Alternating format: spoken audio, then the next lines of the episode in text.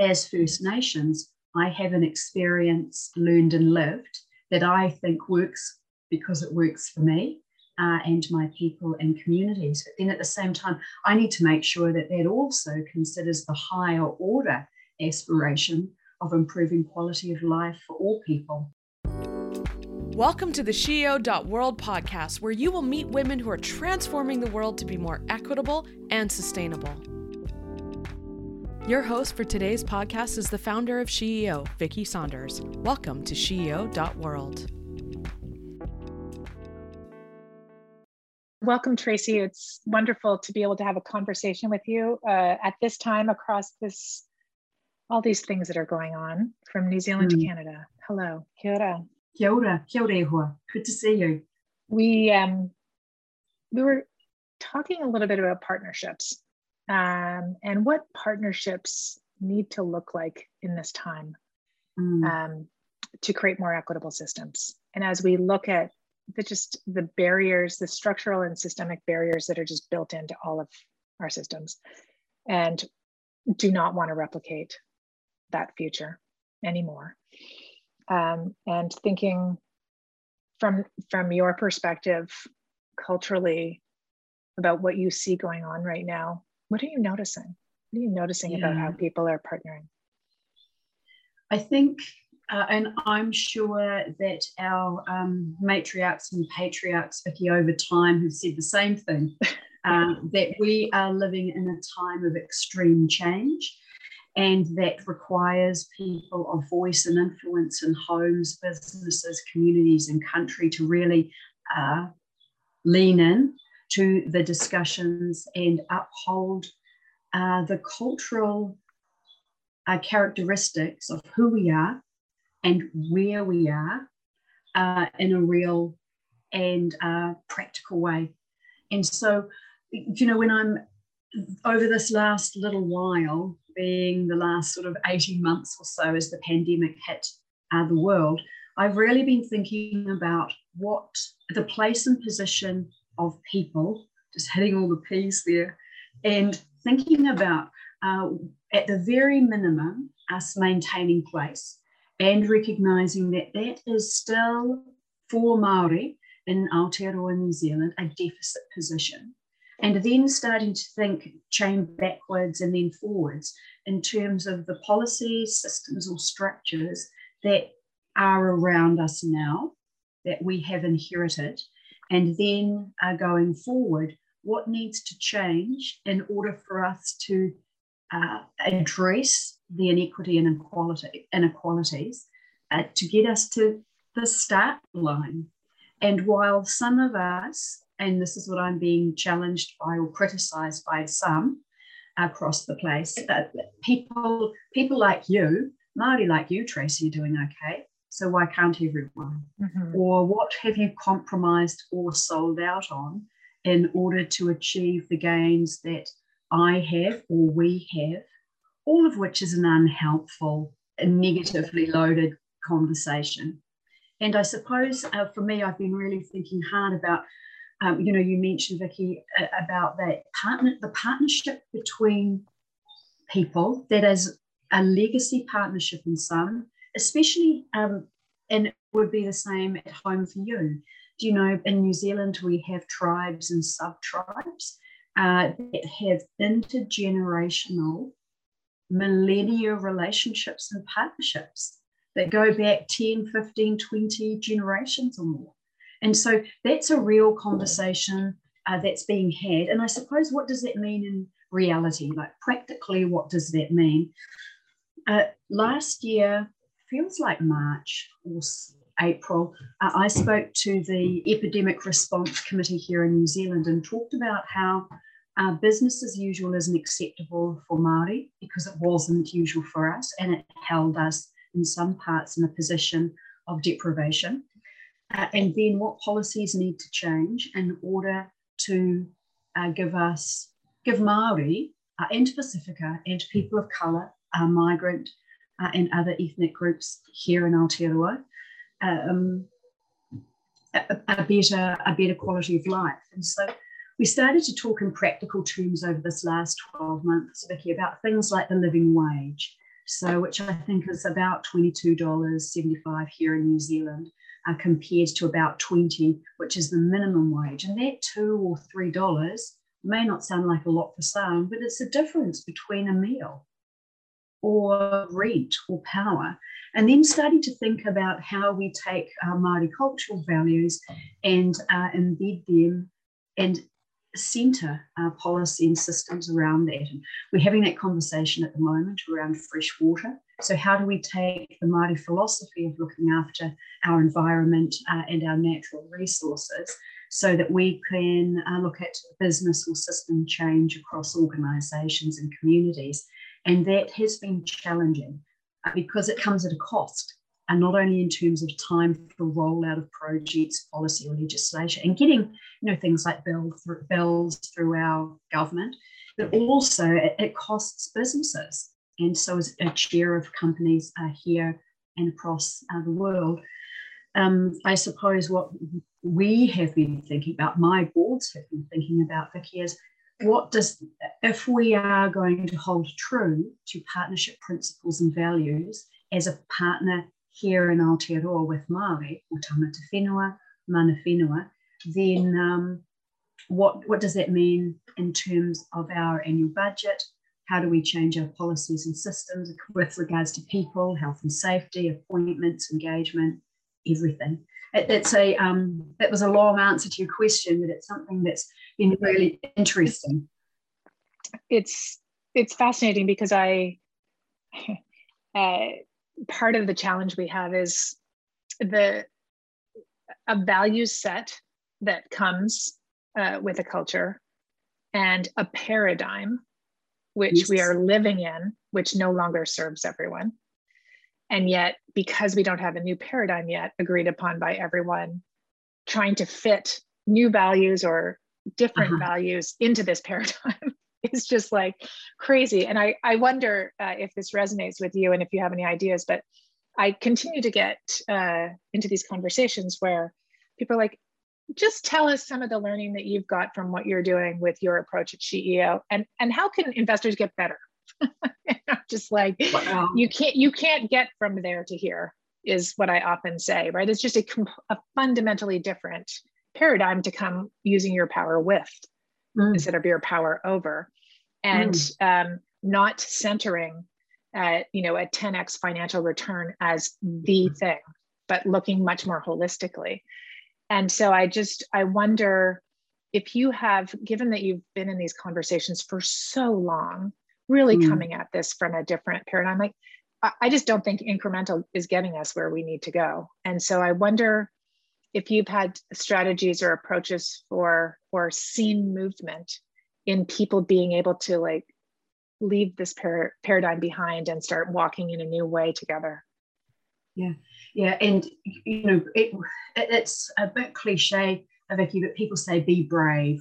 You know be courageous. Be a courageous leader. Well you know that means sitting down with the board if you're the chairman of whatever gender uh, description you choose uh, to say, this is what our budget looked like last year.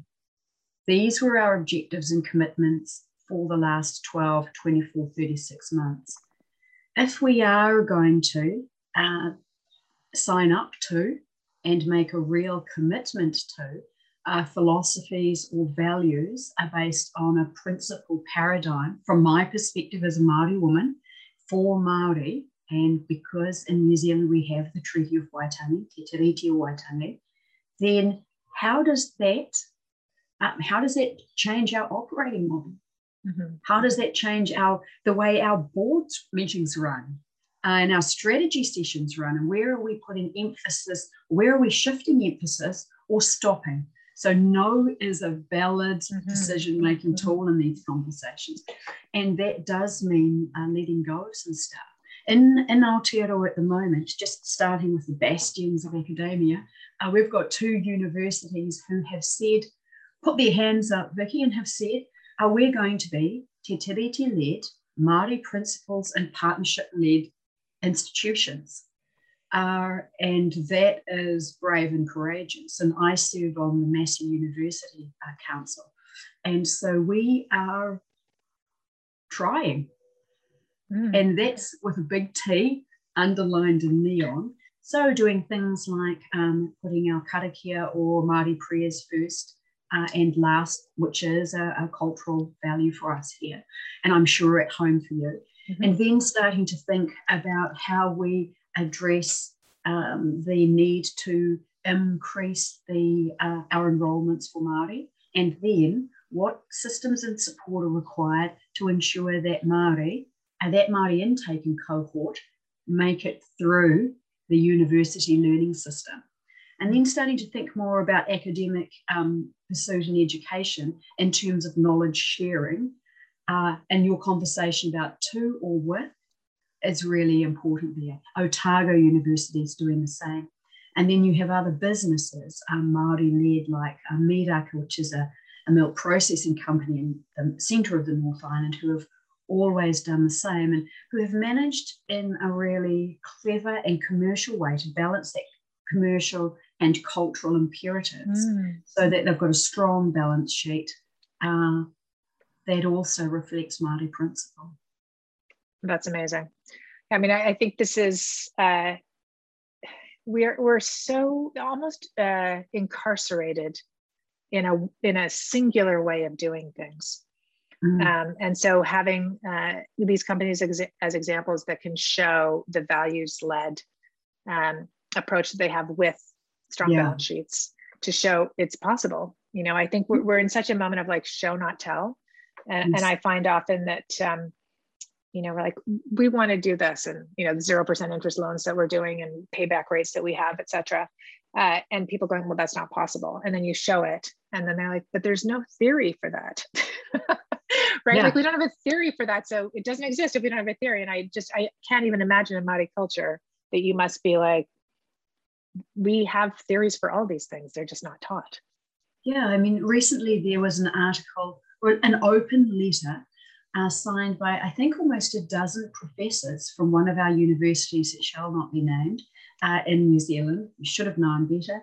Are saying that Māori knowledge, Māori science uh, and knowledge systems wasn't real science, wasn't oh pure. Oh it could be considered alongside of Western or more traditional um, science theory and thinking, which of course was just rubbish.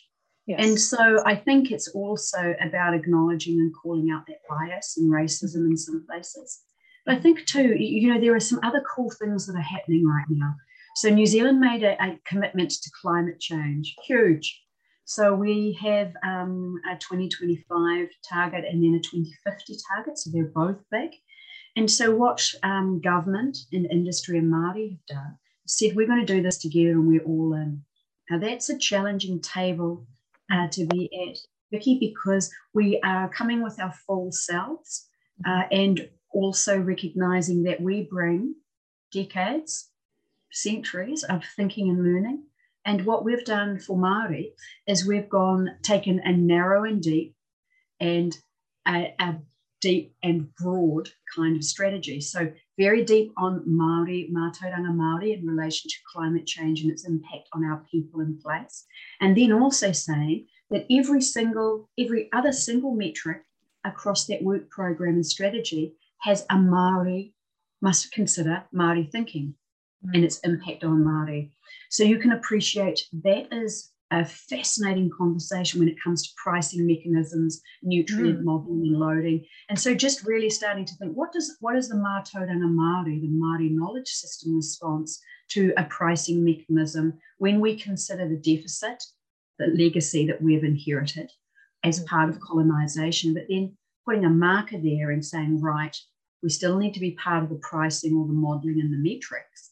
And then at the same time, how might we consider uh, and front load investment of money, time, people, resource, policy, structure, legislation on Māori. So that for, for Māori, and I'm sure it would be for First Nations uh, and Indigenous peoples across the world, a complex, challenging, and reasonably straightforward conversation. And so for me, I need to think about how I communicate that in a way that's easily understood and applied. Mm-hmm. Uh, and it is a moment in time where I, I uh, increasingly am seeing everywhere, uh, and I don't know if you see this too, but uh, this just recognition that First Nations knowledge, Māori knowledge, has uh, been living in harmony uh, with the environment, with peace technologies that we all need to learn and understand because it's the answer for us at this moment of concurrent crises. Uh, and so, are you seeing more interest or more openness to understanding different approaches? Yeah, absolutely. And it's encouraging mm-hmm. uh, because people have said, we've always wanted to, we've never known how. Mm-hmm. Uh, we want to engage in a respectful and honourable way. Uh, we don't know what we don't know. And that uh, step into the vul- that vulnerability uh, for professional and corporates in this case, uh, and government to a greater or lesser extent, is empowering for all of us.